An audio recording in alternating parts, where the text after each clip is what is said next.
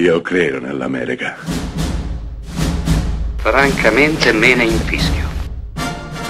Io sono tuo padre. Anna Nishimasa. Rimetta a posto la candela. Rosa bella. Diretto nel 1984 dal praticamente esordiente James Cameron, prima aveva fatto solamente un filmaccio di serie Z, Piranha Paura, prodotto da Ovidio G. Assonitis, film dal quale era stato addirittura licenziato pur mantenendo il nome nei titoli.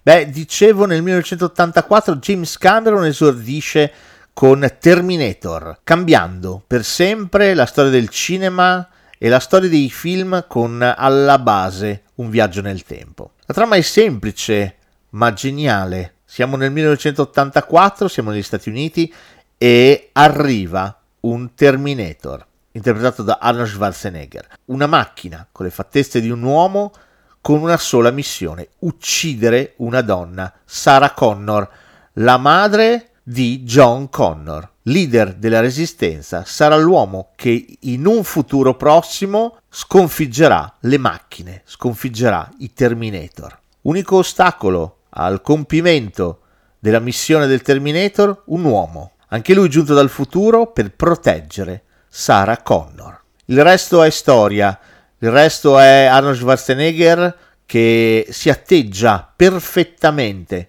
come una macchina e uccide tutto ciò che incontra pur di compiere la sua missione. Per un film praticamente perfetto, senza sbavature, con ancora effetti speciali spettacolari e bellissimi, che ha incantato generazioni e generazioni e ha dato via a un vero e proprio franchise, purtroppo dispiace dirlo, a parte il secondo capitolo, non all'altezza del primo film. Terminator resta un'opera bellissima e, se volete, anche una storia d'amore.